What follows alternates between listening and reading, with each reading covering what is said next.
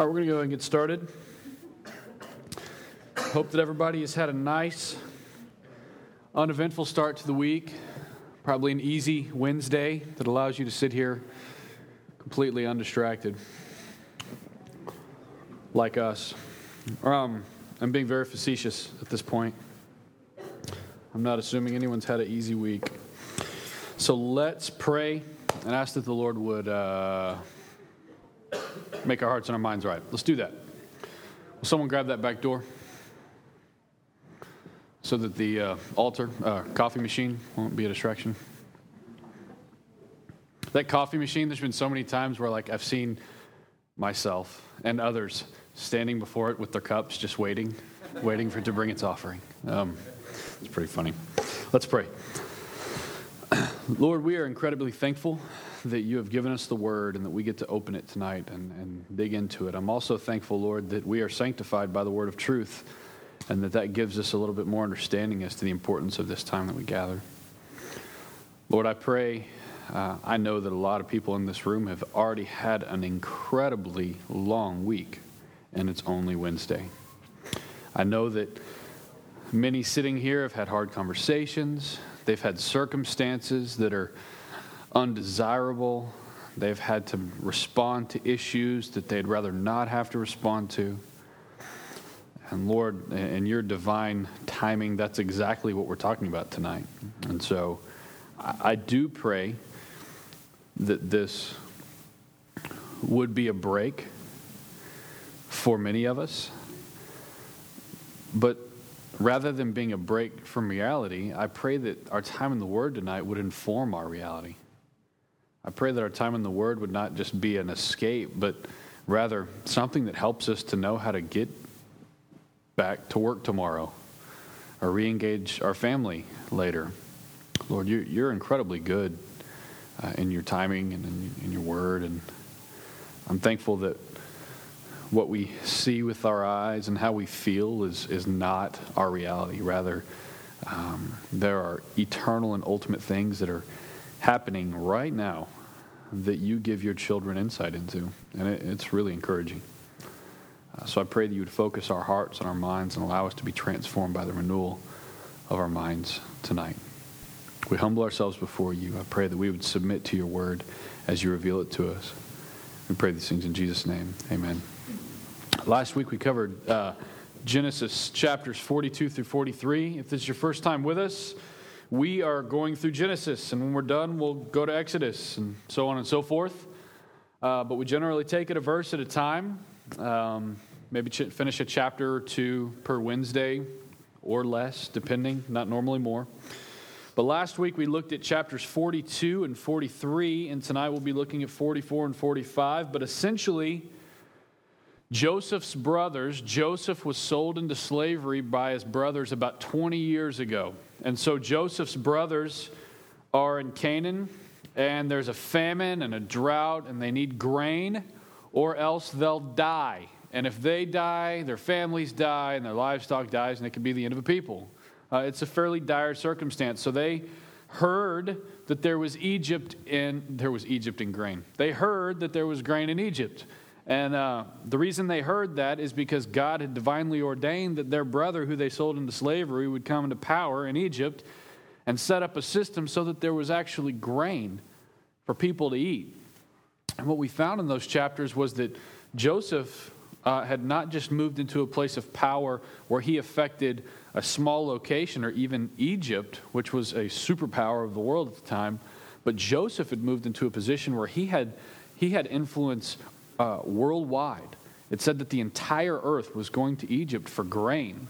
And the reason that he had the insight that he had was because God had revealed to him in a dream that there would be a certain amount of time where there would be famine and drought, and then there would be a certain amount of time uh, where there would be recovery, and there'd be another time where things would be reestablished, where there'd be good crops and enough for everybody to eat. But until that time, they had to make really wise plans so that when all the bank accounts drained, and there wasn't anything in the field that they could survive.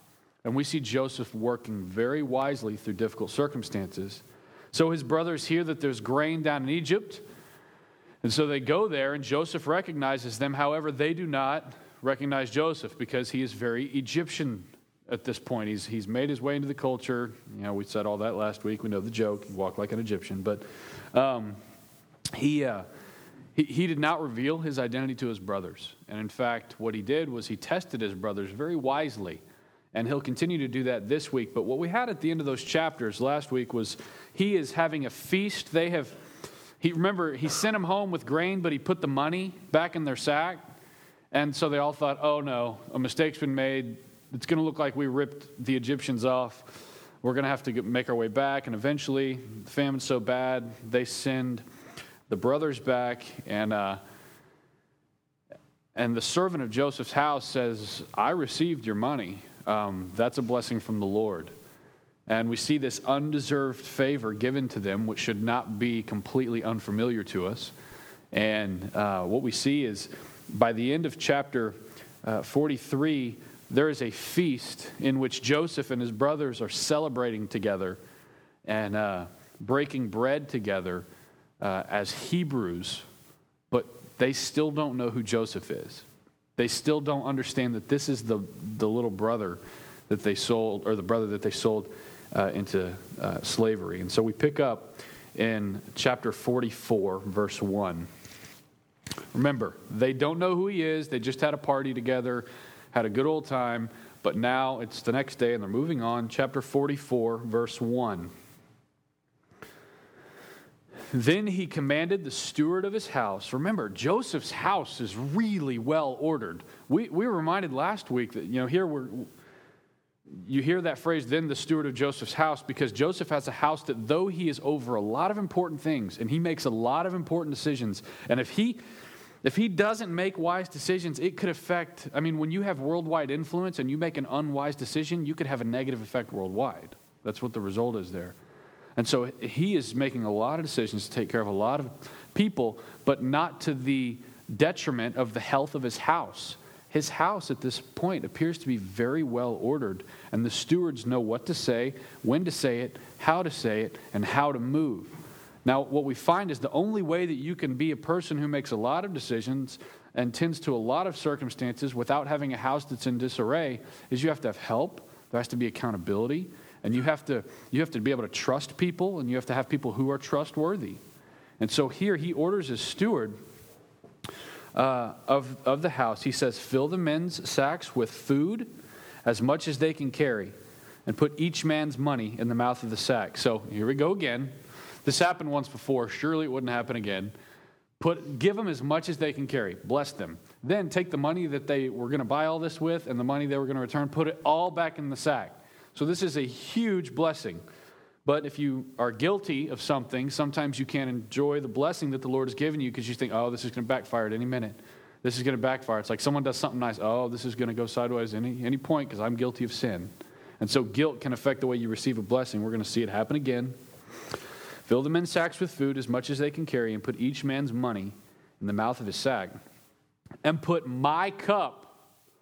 So they just had dinner with Joseph, and they saw Joseph drinking from this fancy silver cup at the table. And Joseph says, Put my cup, the silver cup, in the mouth of the sack of the youngest. Who's the youngest? Benjamin. With his money for the grain. And he did as Joseph told him. Why do you think that Joseph would do this after they celebrated together? What hasn't, uh, why do you think he hasn't revealed his identity yet? And what do they know about Joseph thus far? We'll take it one question at a time. Why do you think Joseph's going to do this? Why, why is he going to mess with him even more? Is he just messing with him? Is it more than that?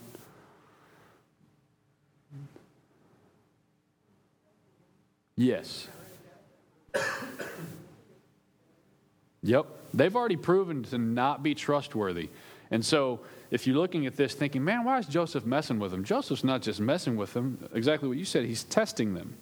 It's okay to test someone when they have previously proven to be completely unworthy of trust.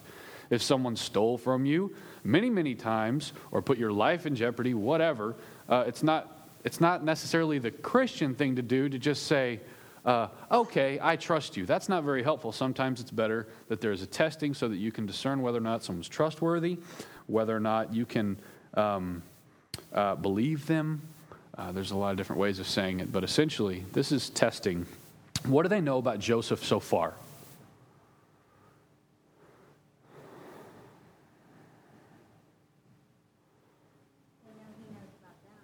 Yes. Remember when he asked like a few of the right questions and they just sort of spilled their guts? Oh, I got a brother and a dad. I stole something in fifth grade. They just kind of spill it. Uh, they, yeah, he, they know that he knows about their family situation. What, what else do they know about Joseph? He's merciful. Yeah, they came thinking, oh man, he's going to kill us and steal our donkeys. Remember that? He's going to take our donkeys, and instead he fed their donkeys. So sometimes if you want to be merciful to someone, just feed their donkeys. What else?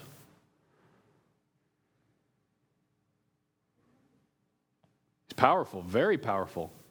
Why do you think that he didn't reveal his identity at that dinner? I mean, they're all sitting around having a good old time. Clearly, uh, I think one thing that came out in that dinner is that he's a Hebrew because the Hebrews and Egyptians don't dine together. It's an abomination, is what it said in the chapter, but yet they're sitting at the same table having a sweet time. Um, why do you think he didn't reveal his identity at that dinner?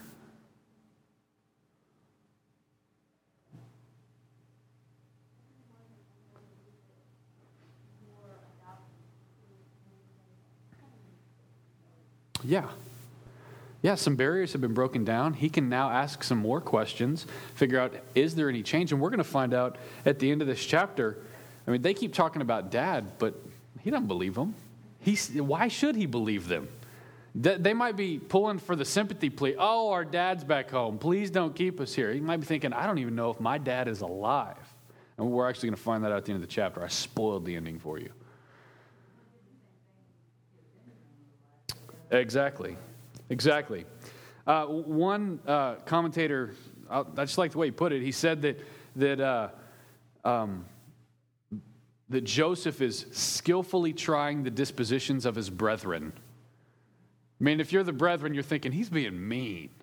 And if you're having a hard time with this and you're looking and thinking, man, what is, why does he keep doing it? He is skillfully trying the dispositions of his brethren. Look at verse 3 through 13.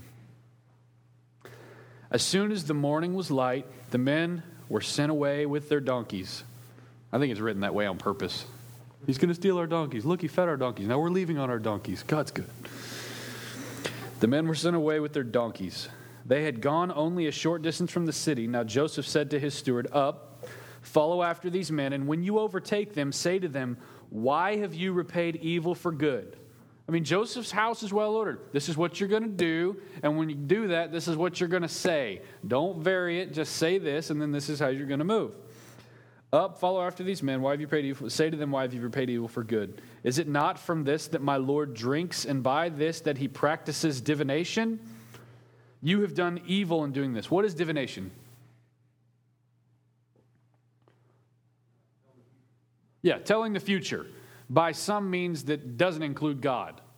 So it's sort of a, a sort of related to sorcery. Divination is a telling of the future by means that don't have anything to do with God.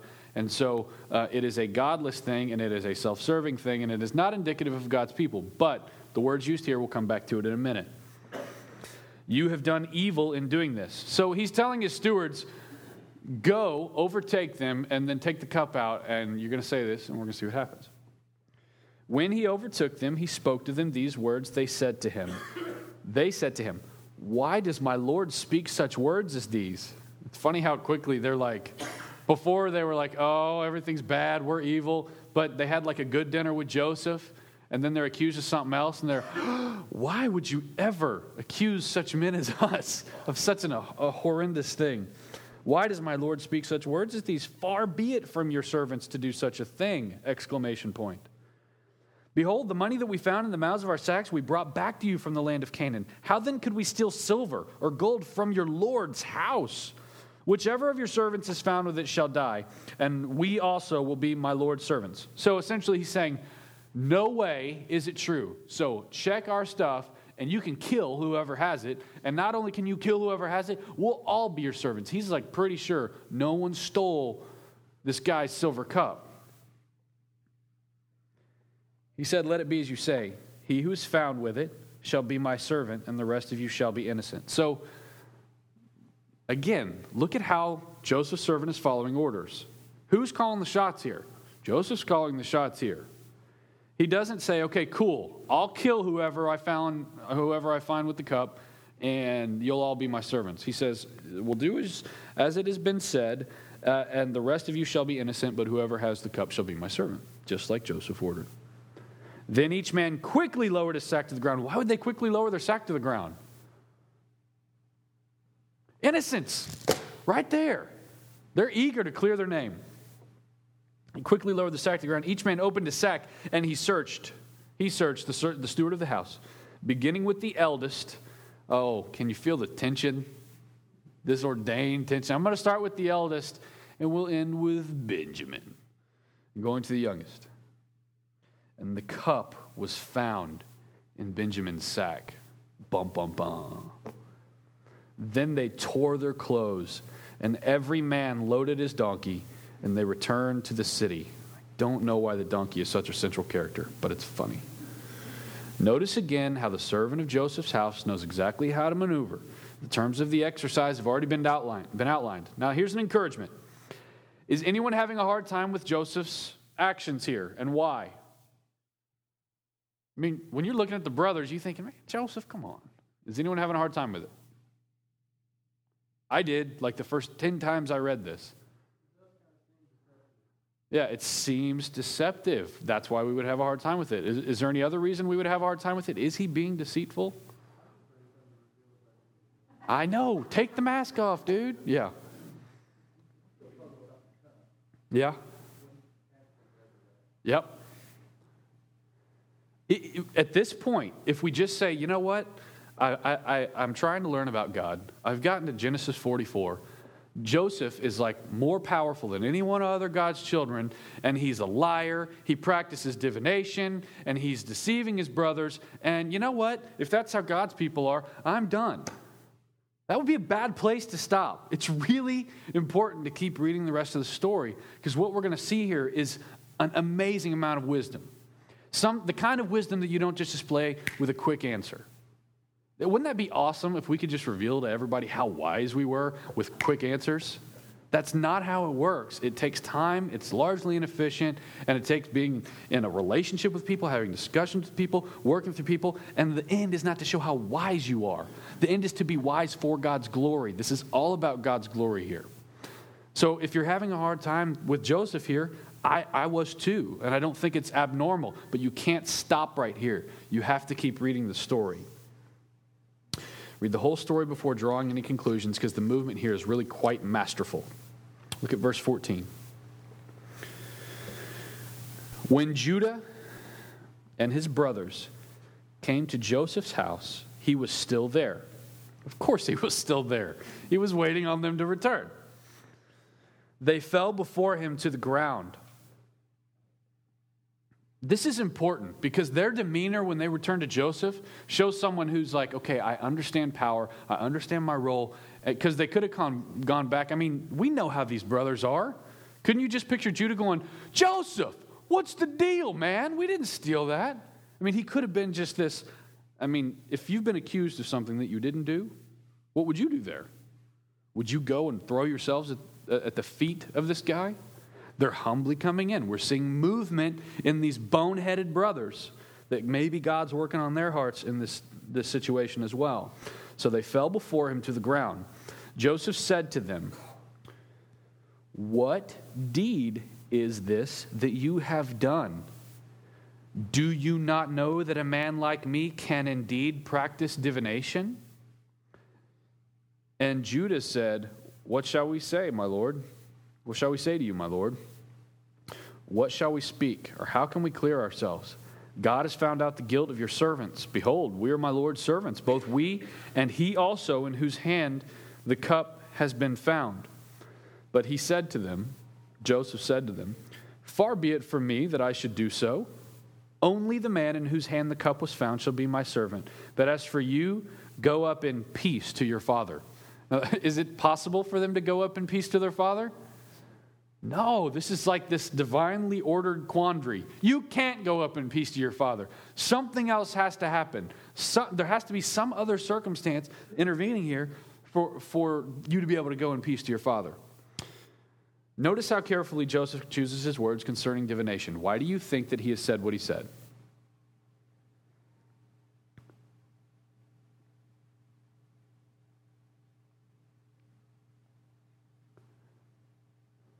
Did choose his words carefully. Why do you think?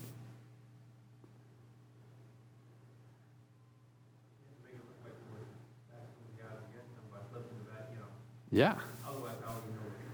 Exactly. He, he just creates a question. He doesn't make a statement about what he has done or what he is doing or how it all came about. He says, Do you not know that a man like me, what's a man like him? A man appointed to power by Pharaoh, right? Do you not know that a man like me can practice divination? Question mark. There's no statement that's been made there. Has Joseph practiced divination? No. He told the steward to put the cup in the bag and go get him. So at, at this point, he, he's keeping a convincing cover, and he's putting them in the place of needing redemption, and he's putting them in the place of needing forgiveness. Hear the gospel story in this. We're starting to see some indications that there may be some parallels. So they are there, and uh, he says, Don't you know I can practice divination? Kind of like, Did you really think you could get away with it? And uh, so they're still led to believe, man, this, this is an Egyptian or a, a guy in this place who is, who's practicing divination. But he's also said that he fears God. So if they're paying attention, they're going to be saying, wait, th- this doesn't add up. But it's, this is a quandary. This situation is very, very difficult. To this point, my other question what do we know about Judah? Because Judah is the one who steps up and says stuff as they throw themselves at his feet. What do we know about Judah? No need to be detailed, just what do we know about Judah? Say that again? Okay. What else? Stepping up a little bit here. Uh, Reuben was the one who stepped up before. Is Reuben the oldest? I don't know. There's 12 of them. Uh huh. Yep. Yep. Yeah, Reuben last time said, You can trust me. And he was like, Pretty sure I can't trust you. If you've read that story, you know why. What else do we know about Judah?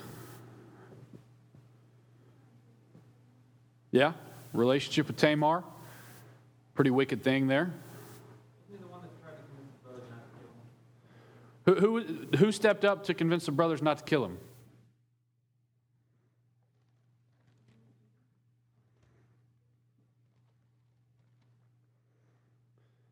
Judah and Reuben both had something to say in that time. What else do we know?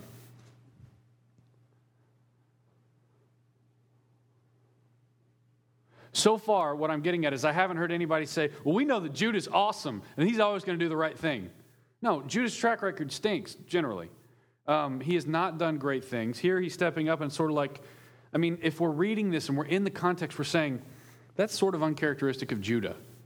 Judah's saying, uh, Why don't you keep all of us?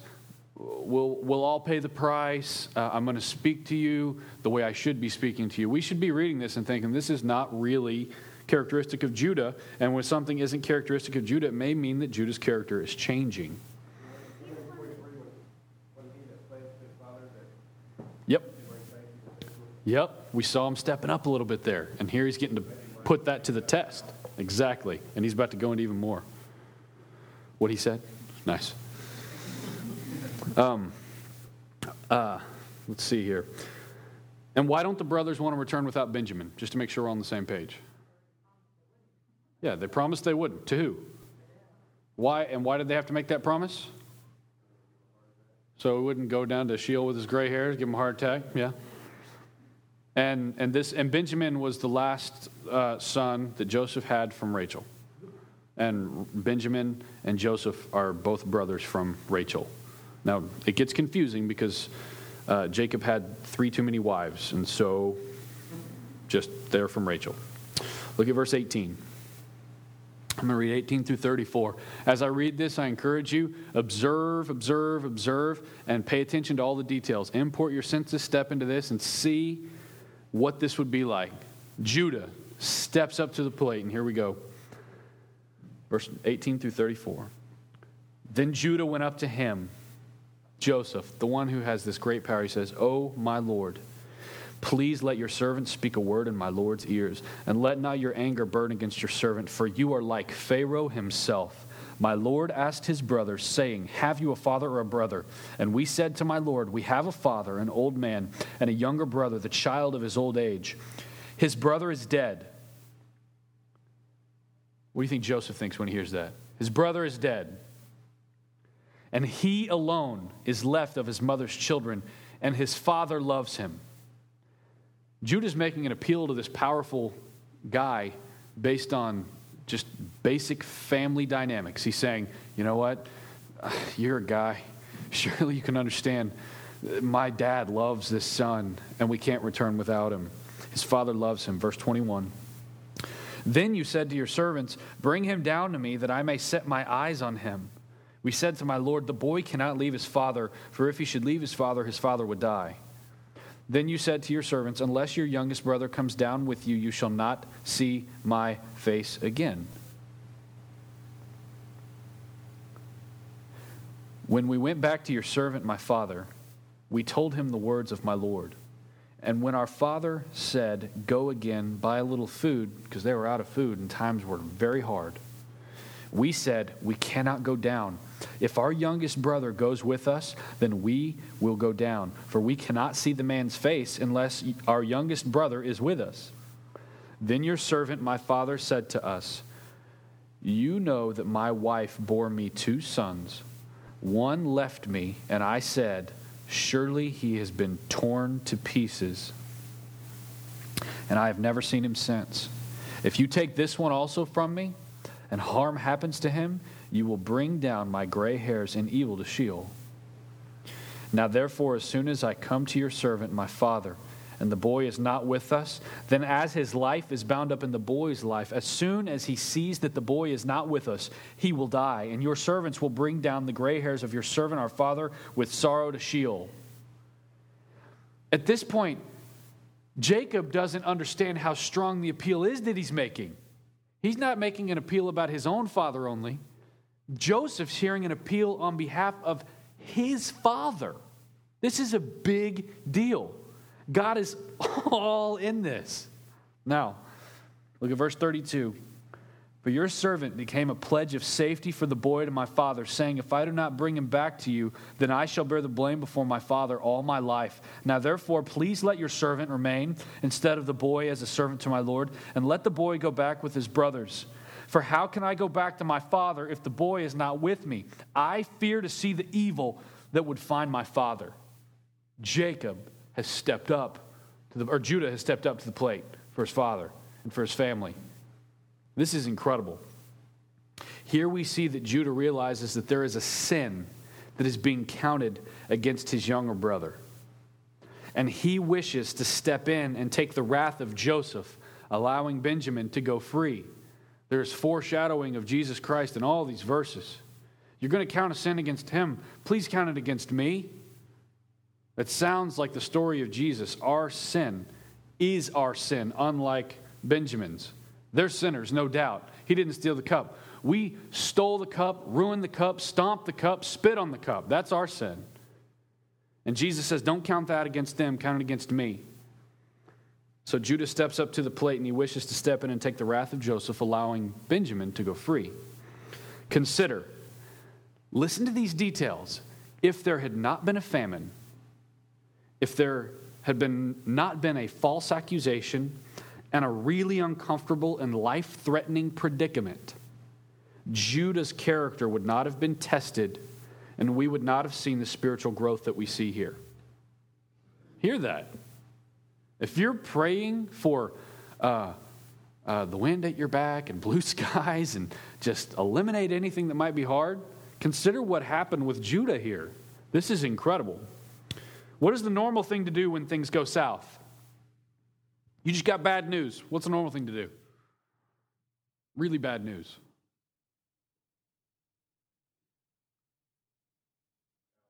Pout pout, cry, try to pin it on someone, whine. Just real quick, has anybody in this room gotten like what seems to be undesirable news um, in the last week? Any bit of undesirable news at all? Okay, handful. Okay, for, the, for those who didn't get any undesirable news, welcome to a unique week. We freak out, we complain, we vex, we whine, we call everybody that we can think of who might feel our pain with us. Um, we don't normally say, you know what, this is for the good of my character, which is for the good of God's glory. My strength will be faith. My strength will be faithened. my faith will be strengthened through this trial. My words will be more eloquent when it's over. Um, yeah. Yeah, yeah. That's good. That's good. Um, this is. Uh, when things go south, we don't normally have this perspective, which is why it is important for us to read our Bibles and study how this happens again and again and again and again. Very rarely do God's people walk in, get the exact news that they want to get, walk out rejoicing, everything goes off without a hitch, and then we move on to the next scene. Very, very rarely. So, uh, um, are we going to be surprised? Are things going to be hard along the way? Absolutely. But let's not forget this pattern we see in our Bibles over and over again that, like the fruit of the Spirit, uh, love, joy, peace, patience, kindness, goodness, faithfulness, gentleness, self control. When things go south, all of those things, you kind of want to throw them out the window. I don't want to be self controlled, and I sure don't want to be patient. This shouldn't happen. This was this, this is that, whatever.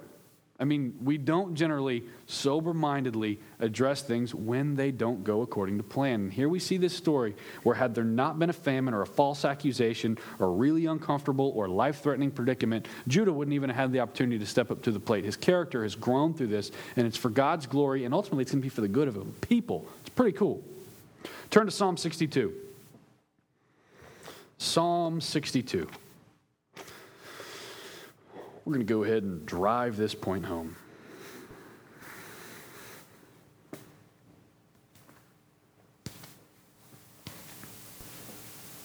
Verse 1. For God alone, my soul waits in silence. From him comes my salvation. He only is my rock and my salvation, my fortress. I shall not be greatly shaken. How long will all of you attack a man to batter him like a leaning wall or a tottering fence? I mean, think of Joseph here. How long will you guys throw down on me? So I'm in slavery. How long will you attack a man to batter him like a leaning wall on, and a tottering fence? They only plan to thrust him down from his high position. They take pleasure in falsehood. Think about Potiphar's wife. They bless with their mouths, but inwardly they curse. That happened. For God alone, O my soul, wait in silence. For my hope is from him. He only is my rock and my salvation, my fortress. I shall not be shaken. On God rests my salvation and my glory. My mighty rock, my refuge is God. Trust in him at all times, O people. Pour out your heart before him. God is a refuge for us. You, this psalm is beautiful because you see these temporary circumstances affecting someone's very real life, and he goes to my salvation, my fortress, my redemption. I'm waiting on God to come back. I, I, my, for God alone, my soul waits. When I really boil it down, there's nothing else to be waiting on other than the return of my God who cares greatly for my soul. All these other things are very, very temporary, and we need that perspective when the temporary things stink or frustrate you or whatever. What do y'all think it means to have a quiet soul? Contentment, like a rare jewel. Truly at peace, is that what you said? Humility, coming low to have that. Or you have that and you come in low because of it. Now, y'all have heard me talk about this before, but Jeremiah Burroughs wrote a book called The Rare Jewel of Christian Contentment. And like some people are nice and they make some good points at the front and wait about halfway through the book to like kick you in the face spiritually. And, uh, and he does it on page two, where he says that uh, some men are like a shiny shoe shiny leather shoe where outside it's nice and clean and shiny, but on, inside it pinches the flesh.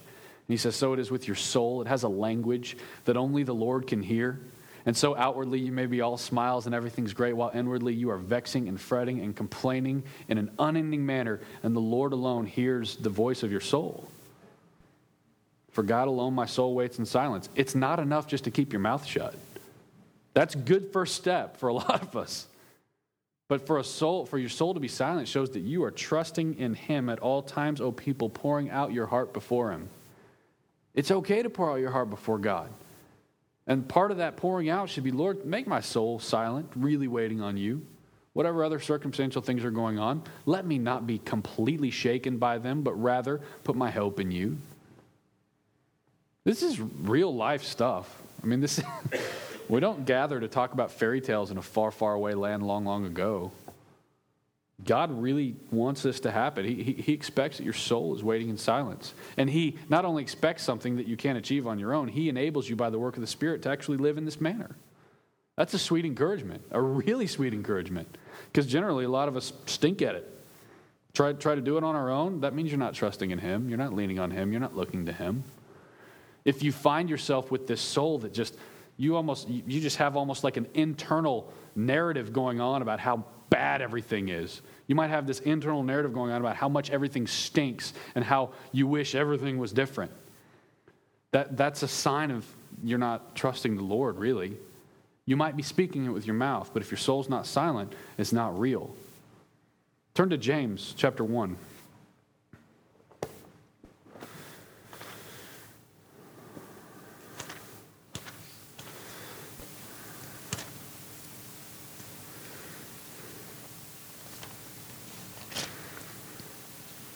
Verse 2. Think about Joseph and the journey he's been on. Think about his brothers, too. They just received some affliction here.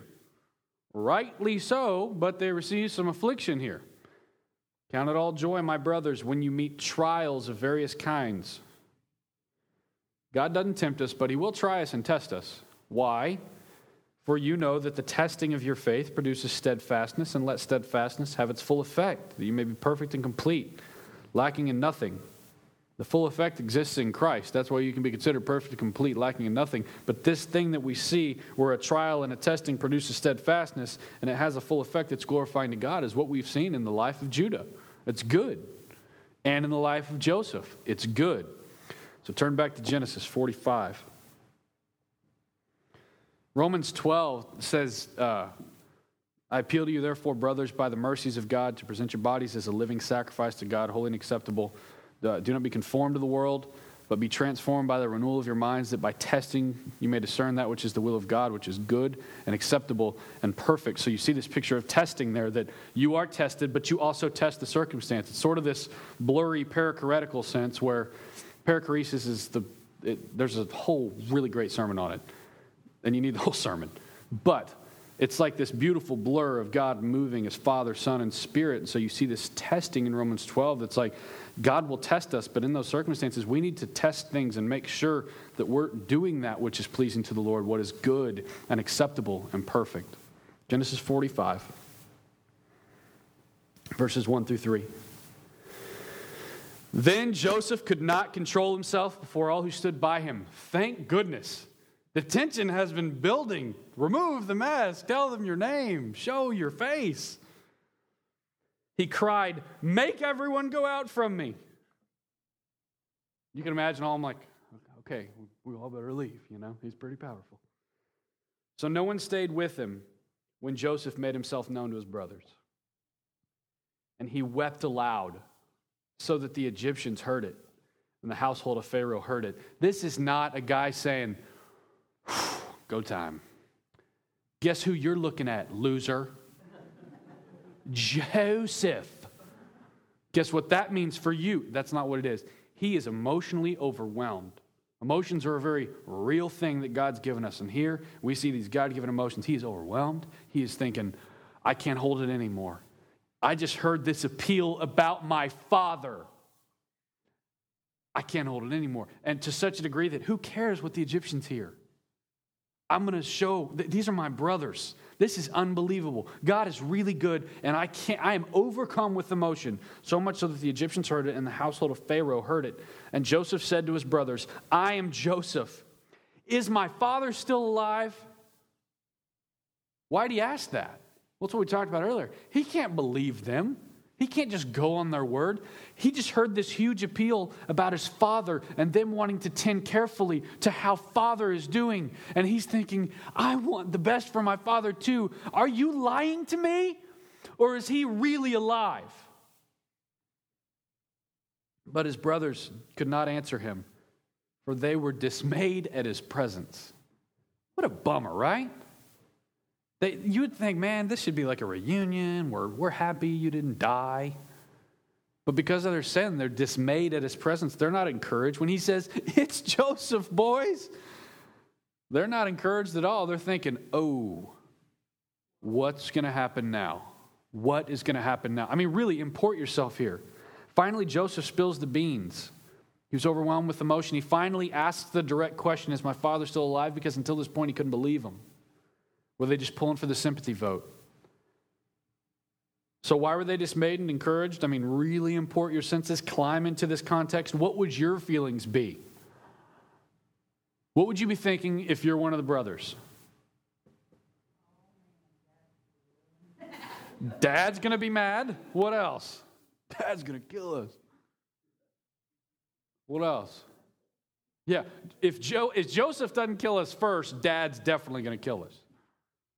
I mean, really, they're not just, I mean, I think dismayed is a really light word here. I don't think it was like, oh, it's Joseph. I'm thinking it's, oh, everything, everything could be done right here. This could be it. He just told us who he is. It's kind of like you see the shows where, where you're being held hostage by someone and they're all wearing masks.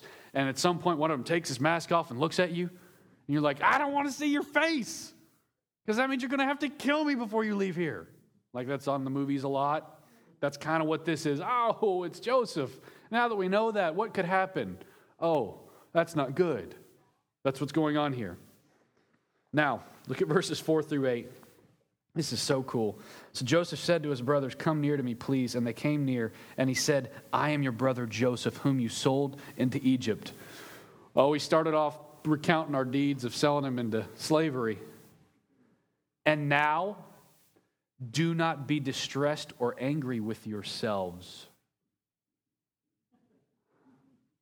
He's like, don't even direct it this way, but try not to be angry with yourself. Because you sold me here. For God sent me before you to preserve life. What an unbelievable, incredible, eternal, divine perspective. That's a perspective that's really hard to have. You've got all the power you want to put it to your brothers who messed you over. And he says, Hey, God sent me here to preserve life. For the famine has been in the land these two years, and there are yet five years in which there will be neither plowing nor harvest. And God sent me before, God sent me before you to preserve for you a remnant on earth and to keep alive for you many survivors. So it was not you who sent me here, but God. Like, let me make it clear I'm not here because you guys stink as brothers. I'm not here because y'all are heartless losers.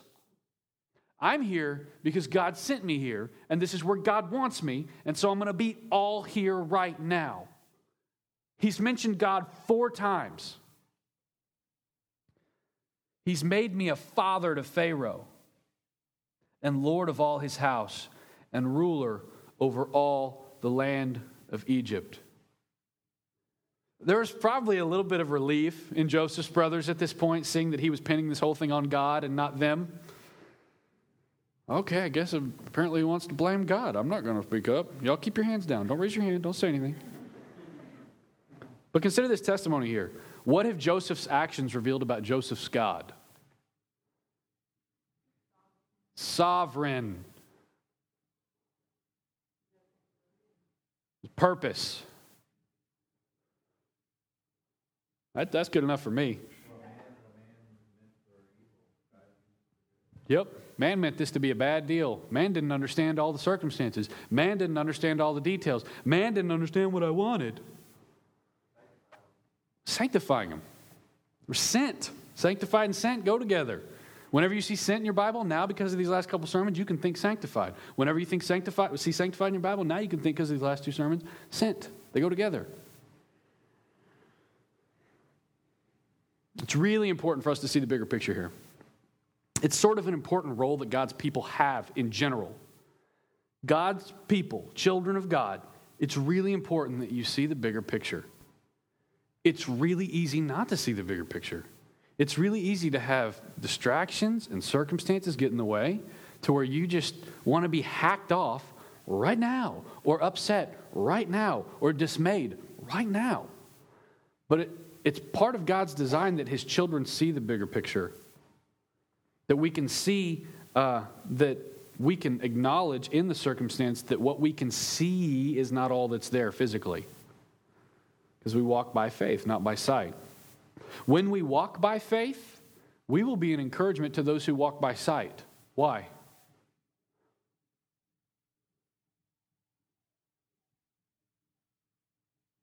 When we walk by faith, we'll be an encouragement to those who are walking by sight. Why do you think that is?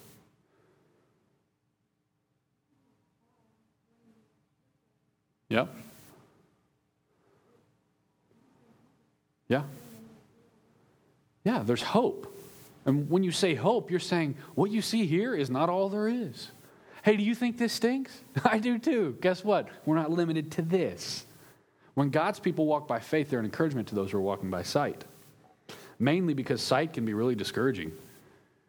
Have any, anyone, anyone here tried to walk by sight for a little while and just thought, oh, this all looks great? Fan stinking tastic. Fun week ahead here. Yeah, sight's not the most encouraging thing on the planet. Faith is great. It reminds us that all this is very temporary. It'll all get better soon enough. Joseph isn't just claiming to have made the best of a crummy situation. He could have just said, Boys, look at me. Brothers, set, I have set an example of how to take lemons and turn them into lemonade. I made the best of my situation because you guys stink. That's not what he said. He's claiming, uh, stating that he really believes that God sent him to Egypt. This means that God tested him at Potiphar's house. I want y'all to see these details. If God sent him to Egypt, God also tested him at Potiphar's house. God placed him in jail when he was falsely accused. God made him wait two years after the cupbearer was released for the cupbearer to remember his name. If you believed that God had placed, here sent, you where you are, what else does it mean that God had a hand in? Think about that. If you believe that where you are right now, no matter what the circumstances or where you've been, the things you've been through, if you believe that God sent you into those things and God placed you there, just like God placed Joseph in Egypt, what else does it mean? I mean, y'all don't have to share. It's a largely hypothetical question. But I want y'all to think about it personally for your own lives. Think about the year that you've had. If God sent you into that year, what else did God play a part in? Because we make this mistake of thinking all the good things God had a hand in, all the bad things are Satan, and I'm mad about them. No. Here, we see that God had a hand in Potiphar's, false, uh, Potiphar's wife's false accusation, being jailed, uh, being uh, uh, forgotten, being tried. He had to stand in front of his brothers a number of times, too. He had to have the patience and, and the mercy not to just kill his brothers when he saw them. That was probably hard, given what he had been through. So, in your own life, please give thought to if, God, if you are where you are because God has placed you there, what else did God have a hand in in the process that you might be ignoring?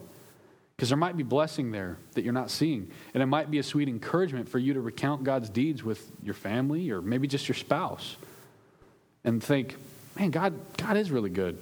If I'm here, then Maybe God had a hand in this and this and this. Now, also know that where you're at doesn't mean that, oh, well, I'm here because God wants me here, and I guess that means it'll never change. Joseph didn't stay in jail. Joseph didn't stay in a pit in the ground. There was movement there. Joseph was in prison and didn't just stay in a cell, he was given an office. That was pretty cool. So don't think that just because you're where you're at, also that that's where you have to stay. But don't ignore God's hand in all of it. And don't be unfaithful in your movement forward either. It's really easy to find yourself in a circumstance where you're thinking, man, this stinks. And you want to remedy the situation in an unfaithful manner. Don't do that either. There are so many ways for all of you to be dishonest and unfaithful and lie and manipulate to get what you want. There's a lot of ways. Don't do that. That's unfaithful. Note here also that those who believe in the sovereignty of God, when I said, What does this reveal about God? the first word that came up was sovereign. He's sovereign. There's no one standing over God saying, What are you going to do? He is creator. All, thing, all other things are created. He is sovereign. For those who believe in the sovereignty of God, forgiveness should come more easily when you're afflicted. Forgiveness should make more sense when you're afflicted if you believe in a sovereign, redemptive, forgiving God. Someone can come at you as sideways as sideways gets, and you should be able to forgive that person because of how your God is and who your God is. Does that mean all frustration will immediately be pushed to the side? Not, probably not. But you need to get to that point where forgiveness is not an impossibility ever for you. Now, I, as I say that, I'm very mindful of the fact that uh, there probably are people sitting in here right now who have gone through more hellacious nightmare of life circumstance than maybe I can even imagine. You might be thinking, You want me to forgive the person who did blah, blah, blah, blah, blah? And I want you to know forgiveness is very real. And if you see God as sovereign and good and redemptive, and forgiving, it will help you to not harbor anger or um, hold on to forgiveness, but rather give it when it is due. In order to have someone to forgive, you, there has to be a wrong. Look at verse 9. Hurry and go up to my father and say to him, Thus says your son Joseph, God has made me Lord of all of Egypt. Come down to me, do not tarry. You shall dwell in the land of Goshen, and you shall be near me, you and your children and your children's children. There are details here and your flocks and your herds and all that you have. There in Goshen, I will provide for you, for there are yet five years of famine to come, so that you and your household and all that you have do not come to poverty. And now your eyes see, and the eyes of my brother Benjamin see, that it is my mouth that speaks to you. You must tell my father of all my honor in Egypt and of all that you have seen here. Hurry and bring my father down here. Then he fell upon his brother Benjamin's neck and wept. And Benjamin wept upon his neck. And he kissed all of his brothers and wept upon them. And after that, his brothers talked with him. So they went from being dismayed to their guard is down, he's not going to kill us, and we're going to talk. Here we see that all the testing was not for nothing. If you were frustrated with his testing that he kept doing over and over again, here you get to see this bird's eye view that, oh man, because of the way he tested and because of the way he moved and because the questions that he asked and the circumstances that he worked, now all of the flocks and the children and the herds and the offspring are going to have this place called Goshen that has been prepared for God's people. And in, a, in Exodus, when we see all the plagues hitting, somehow none of it touches Goshen. You see this plan that God has in motion for years and years to protect his people. And so the movement that's sort of hard to see with Joseph, where you're like, man? He's being a bit of a jerk. Why didn't you just forgive him already and move on? It wasn't a matter of forgiveness and moving on. It was a matter of we need to be wise in the way that we move because we're not just dealing with facts today when you're God's people. There are things years on that need to be taken into account when you're making your decisions and your plans. He's explaining a carefully outlined and divinely ordained event. Look at verse 16 through 20. When the report was heard in Pharaoh's house, Joseph's brothers have come it pleased Pharaoh and his servants. That's crazy. It's Pharaoh who thinks he's God. And Joseph the Seer's brother. And it pleased Pharaoh and his servants. and Pharaoh said to Joseph, so here, Pharaoh, who's the one guy who's stronger than Joseph, more powerful than Joseph? Pharaoh. Pharaoh looks down his huge throne at Joseph's medium throne and says, Say to your brothers, do this Load your beasts and, go back to the land of Canaan and make and take your father and your households and come to me, and I will give you the best of the land of Egypt. And you shall eat the fat of the land. And you, Joseph, are commanded to say, Joseph, I'm Pharaoh. I command you to say to your brothers and sisters, do this. Take wagons from the land of Egypt for your little ones and for your wives. Like, I don't want them to have to walk. Get them a good Egyptian wagon and, uh, and bring your father and come. Have, have no concern for your goods. Like, don't clean out the pantry. For the best of all the land of Egypt is yours. This is crazy. The Pharaoh just commanded Joseph to bless the people of God. Awesome. Was it an easy journey, an obvious journey? Was it like a beautiful movie with soft music where everyone. No! They threw him into a pit he thought he was dead. And here, the Pharaoh just commanded Joseph to bless the people of God. This makes me feel like my prayers are sometimes too little and too weak. The Pharaoh commanded Joseph to bless God's people. This is not a health and wealth movement I'm talking about. I'm just saying, look what God just did. Look at that. The guy who thought he was God just commanded that the guy who knows he's not God to bless the people of God. That's pretty cool. Now, look at verses 21 through 28. The sons of Israel did so, and Joseph gave them wagons according to the command of Pharaoh and gave them provisions for the journey. To each and all of them he gave a change of clothes, but to Benjamin he gave 300 shekels of silver, probably enough to buy a silver cup, and five changes of clothes. To his father, he sent as follows 10 donkeys. Here come the donkeys again. He's going to kill our donkeys. Oh, never mind. He's feeding us, feeding our donkeys. Now he's sending us away on our donkeys. Now we're coming back on our donkeys. And now the donkeys have been multiplied. Praise Jesus. Don't ignore it. To his father, he sent us following 10 donkeys loaded with good things of Egypt and 10 female donkeys loaded with grain, bread, and provision for his father on the way to journey. Then he sent his brothers away, and as they departed, he said to them, Do not quarrel on the way. What would they have to quarrel about? They're loaded. The family's going to be reunited. It's going to be the best reunion you ever been to. They're going to, they don't have to be in Canaan anymore. They're going to go to Goshen, where evidently we're going to get the best of Egypt. What in the world would they have to quarrel about? I'm going to talk to dad. That's something uncertain. Yeah, do brothers really need a whole lot of reason to figure out a way to quarrel? No, they don't. I grew up in a house of four boys. We could be having the best time and someone's going to get punched in the nose. And it's like, well, that's just the way it happens. We were fighting. What were y'all doing studying the Bible? Why is his nose bleeding? I don't really know. We just found a reason to fight. That's, that's the flesh. That's just sin. That's the way it is. If any of you have boy, I say boys, maybe worse with girls. I don't know. Mine are only two and four. Y'all can let me know later. Um, but uh, here he says, don't fight on the way. Um, this is reminiscent, I think, of Eleazar's journey to Rebecca, where he, got, he has to take some stuff to prove that he's not lying. And he tells them not to quarrel um, because they'll find a reason. Um, they'll quarrel over who gets to ride the biggest donkey or something to show dad, like, hey, look at, look at these awesome gifts. I mean, they'll quarrel over whatever. Um, uh, let's see.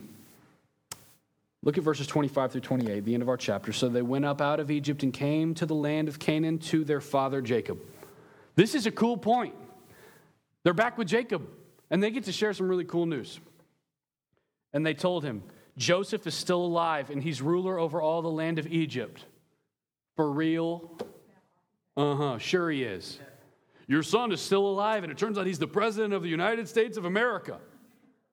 Right, okay. Um, this is uh, unbelievable. Like, if ever something was unbelievable, this is fairly unbelievable.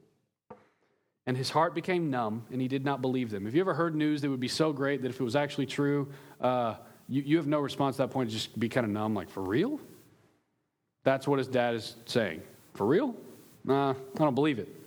But then, but when they told him all of his words of Joseph, which he had said to them, and when he saw the wagons that Joseph had sent, all these donkeys with all these goods and all this preparation uh, to carry him, the spirit of their father Jacob revived. That's very different from going down to Sheol with his gray hairs. His spirit was revived. And Israel said, It is enough. Joseph, my son, is still alive. You imagine? Huh. Joseph, my son, is still alive. Turns out he's doing all right in Egypt. I will go and see him before I die. He knows he's at the end of his life. What a sweet way to end it all. I'm going to go see my son who's in Egypt. Israel is blessed. Jacob's spirit is revived because of the circumstances that God ordained and caused to happen. Much is revealed about our God in this chapter. He is so incredibly good. He is sovereign. He is moving in ways that we don't understand at first. Sometimes it takes time to understand him. He puts things in order where it's not an easy way to respond faithfully at first, but the expectation is faith and he works his spirit so that that can actually happen in guys' lives like Joseph and the things we see with Judah. He's really, really good. And I will close with the phrase that he's really, really good. Let's pray. God, thank you. Uh, not just that you're good, but because you're God. And uh, we desire to know you more. Pray these things in Jesus' name. Amen.